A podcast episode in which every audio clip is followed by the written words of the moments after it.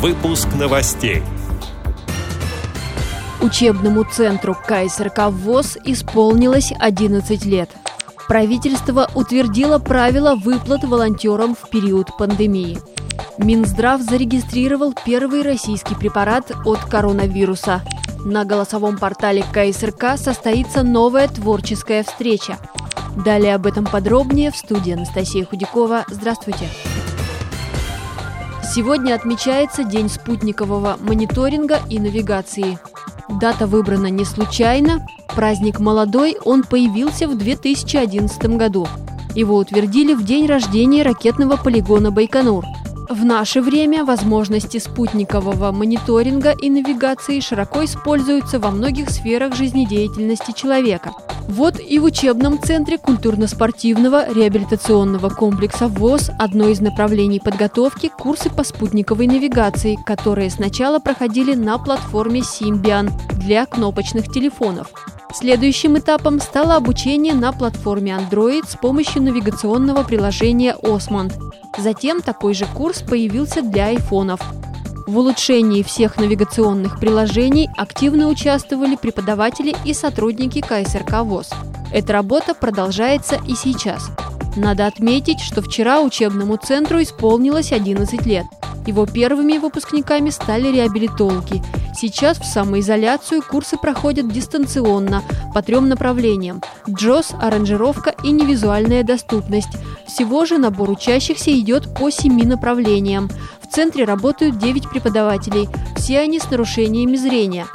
Очные занятия для слушателей со всей России планируют открыть с нового учебного года, который по традиции начнется в августе.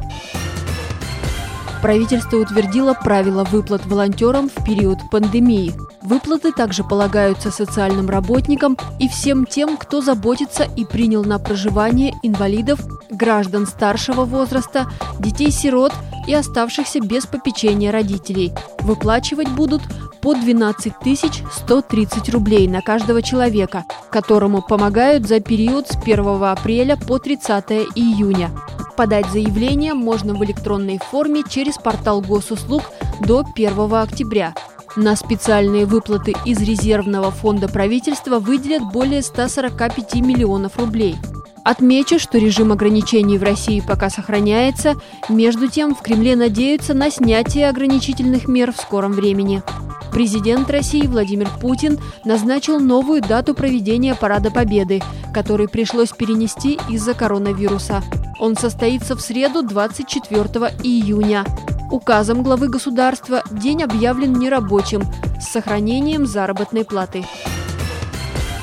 Минздрав зарегистрировал первый российский препарат от коронавируса – Авифавир, сообщают «Известия». Он поступит в больницы уже 11 июня, но в свободной продаже не появится, а будет реализовываться по контрактам с медучреждениями. Лекарство создано на базе японского противовирусного препарата. Благодаря его регистрации Россия стала одной из трех стран, помимо Японии и США, у которых есть лекарство для лечения коронавируса. Производители отметили, что авифавир полностью производится из российского сырья. На YouTube-канале Tech for Blind выложена аудиозапись квартирника музыканта Алексея Черемуша. Вы услышите цыганские песни в современной обработке. Вас ждет теплая атмосфера и беседа с гостем о его творчестве, работе Московского эстрадного реабилитационного центра и не только. Также на этом YouTube-канале выложены аудиотрансляции онлайн-квартирников Жениса Искакова, Светланы Цветковой и Александра Пивня – а в этот четверг, 4 июня, в 15 часов по Москве состоится онлайн-концерт исполнителя Кирилла Зорина в программе «Этнические произведения разных народов мира». Трансляция концерта Кирилла Зорина состоится и на голосовом портале КСРК в комнате «Малый зал КСРК». Эти и другие новости вы можете найти на сайте Радио ВОЗ. Всего доброго и до встречи!